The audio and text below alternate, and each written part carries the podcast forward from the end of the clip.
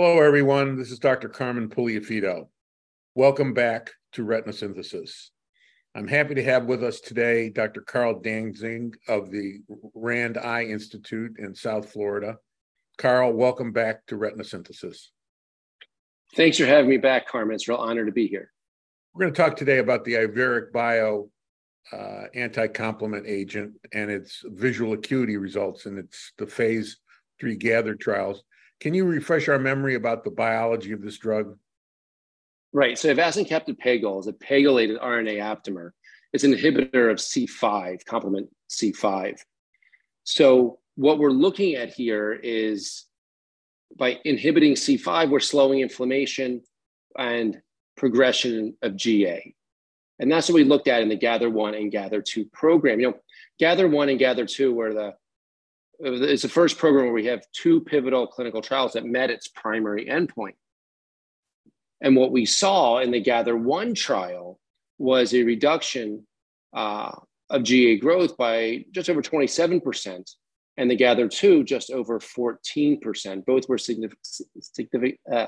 statistically significant. So you recently talked about a post-study analysis of visual results. What did that Correct. Show? So what I looked at and what I talked about at Arvo was a post hoc analysis of vision loss from the Gather program. And what we saw, you know, were really three things that we looked at. What we saw was that there were fewer patients who had experienced a greater than 10, 15, or 20 letter loss at 12 months with treatment of avacincaptad pegol 2 milligrams versus sham.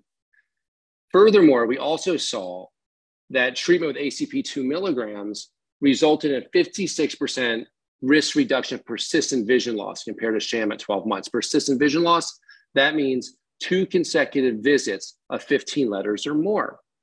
And for the first time ever, we were able to see a relationship between worsening visual acuity and GA lesion growth. So what was the entry criteria for the Gather trials? Were they extrafoveal lesions, subfoveal lesions? So all patients were extrafoveal, non-center point involving in both clinical trials. So if there's a subfoveal component, the patient was not allowed in the trial. So what was the relative chance of having a 3-line vision loss, persistent vision loss? Was reduced by 56%? Right. So what we saw, so we picked 15 letters, 3 lines, because that was kind of standard, you know, in other ophthalmology trials for vision loss. And then we wanted to see, well, was this vision loss, you know, acute or transient, or was it really persistent? So we wanted to make it 2 consecutive visits. Could it have been 3? Could it have been 4? Yes, but over 12 months, we felt that 2 consecutive visits was reasonable.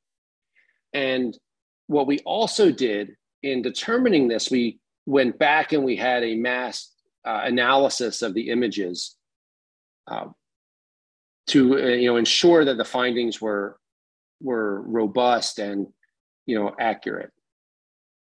So what we saw was that patients who were in the trials had a 56% risk reduction of having this persistent vision loss. Now, who could be in the trial? Well, everyone, or who could be in this study? Everyone in the trial was eligible to be in the study. No one was censored out of it. So every single patient was eligible for vision loss by necessity of their advanced dry AMD with geographic atrophy, you know, state. And treatment, monthly treatment with ACP 2 milligrams, you know, showed a 56% risk reduction. But what we also showed was that if you moved it to 10 letters or 20 letters, that relationship was persistent or was consistent for reduction, risk reduction of persistent vision loss. So it wasn't just 15 letters. It was also, if we looked at 10 and also 20. So this is powerful data that drives, I agree, drives the value of anti-complement therapy. I think it's really important because, you know, when we look back at early trials for wet AMD, we were looking at those three-line losers. It wasn't until we had, anti-VEGF that we could start talking about visual gains. But before that, the paradigm and the conversation was, what can we do to preserve your vision longer and reduce, vision loss? And at this juncture, in the early stages of treatment for dry AMD, I think that's how we have to think about the disease. But this is powerful, and this is exciting that we have a talking point for patients, because, before there was very little hope for these patients. It was a conversation of, well, we can use our vitamins. We can hopefully prevent, neovascularization by taking these vitamins twice a day, AREDS2.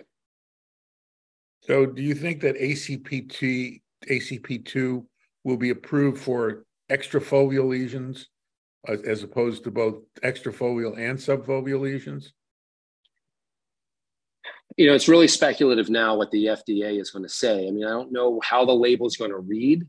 I think that for patients, what would be most beneficial would be for treatment of advanced AMD with geographic atrophy.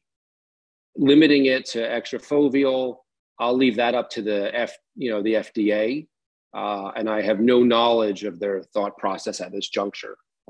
If it gets approved and what the label would be, if so. How does this agent compare to Apellis, the Apellis pegcetacoplan drug? So pegcetacoplan is the first approved medication and therapy for advanced AMD with geographic atrophy. So this, medicine, Avacincaptad Pegol, could potentially be another medication on the market that could treat this also. This drug, this program met primary endpoints in both clinical trials and showed at 12 months no incidence of ischemic optic neuropathy or vasculitis, and has been deemed safe thus far. Obviously, further investigations ongoing, and further analysis will be done for year two.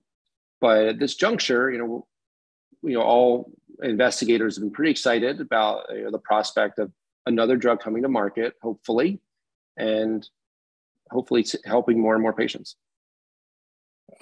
Any other findings from the visual results study that you want to bring to our attention? Yeah, there was actually one thing. The very end part of my talk is actually my favorite part of the presentation. And it talked about the relationship of lesion growth and vision loss. And what we saw was that patients who were in the sham arm that did not experience vision loss, they had about a 2.5 millimeter squared lesion growth from baseline to month 12. Whereas the treatment arm had about 0.4 millimeter squared less, 2.1. However, when you start looking at patients that had vision loss, that 10, 15, or 20 letter loss, that patients in the sham arm who had vision loss had greater GA growth. And the same was true in the Avacincaptad Pegol 2 milligram arm, but it was much less. And what we saw was, whether or not you had vision loss, treatment with ACP 2 milligrams reduced GA lesion growth. And that's exciting for us because we see, first time a link, a correlation between vision loss and GA growth. And again, this is exciting because this is a good talking point also for patients. This allows doctors to be able to have a more robust and interesting conversation with patients where they feel that they are helped. Because right now, the challenge is going to be, I feel, moving forward, is having patients stay on treatment. Whatever treatment it's going to be, it's hard for patients to want to stay on it because it's not that conversation that their friends who have wet AMD have. Oh, doc, am I doing better? My vision got better. Like, is there still fluid? Here it's, well, how is my geographic atrophy, doc? And it's, well, it's still there. It's outside your fovea, or it hasn't grown much, and your vision's still the same. But we know that as the lesion grows, our patients are having more and more, functional difficulties. And when we talk to them, they're having trouble with maybe facial recognition, or dim lighting and reading menus, or even driving. So this allows us to be able to have more of a conversation with patients to show that they can hopefully retain enough vision to have, you know, the ability to continue their activities that they need to live and enjoy to participate in. Now, it is important.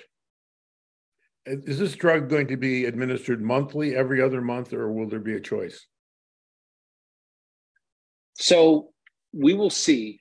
You know, in the trials, it was monthly. So if my guess is going to be that if it's going to be approved, it'll probably be approved monthly. Now we'll see what the flexibility of the label shows.